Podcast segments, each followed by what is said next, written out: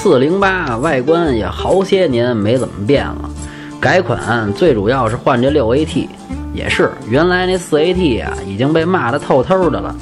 眼不前这六 AT 二三档的时候啊，它也有顿挫，哎，不过呀，比原来是强多了，空间不错，后排啊腿能伸直了，男上女上啪啪这都没问题。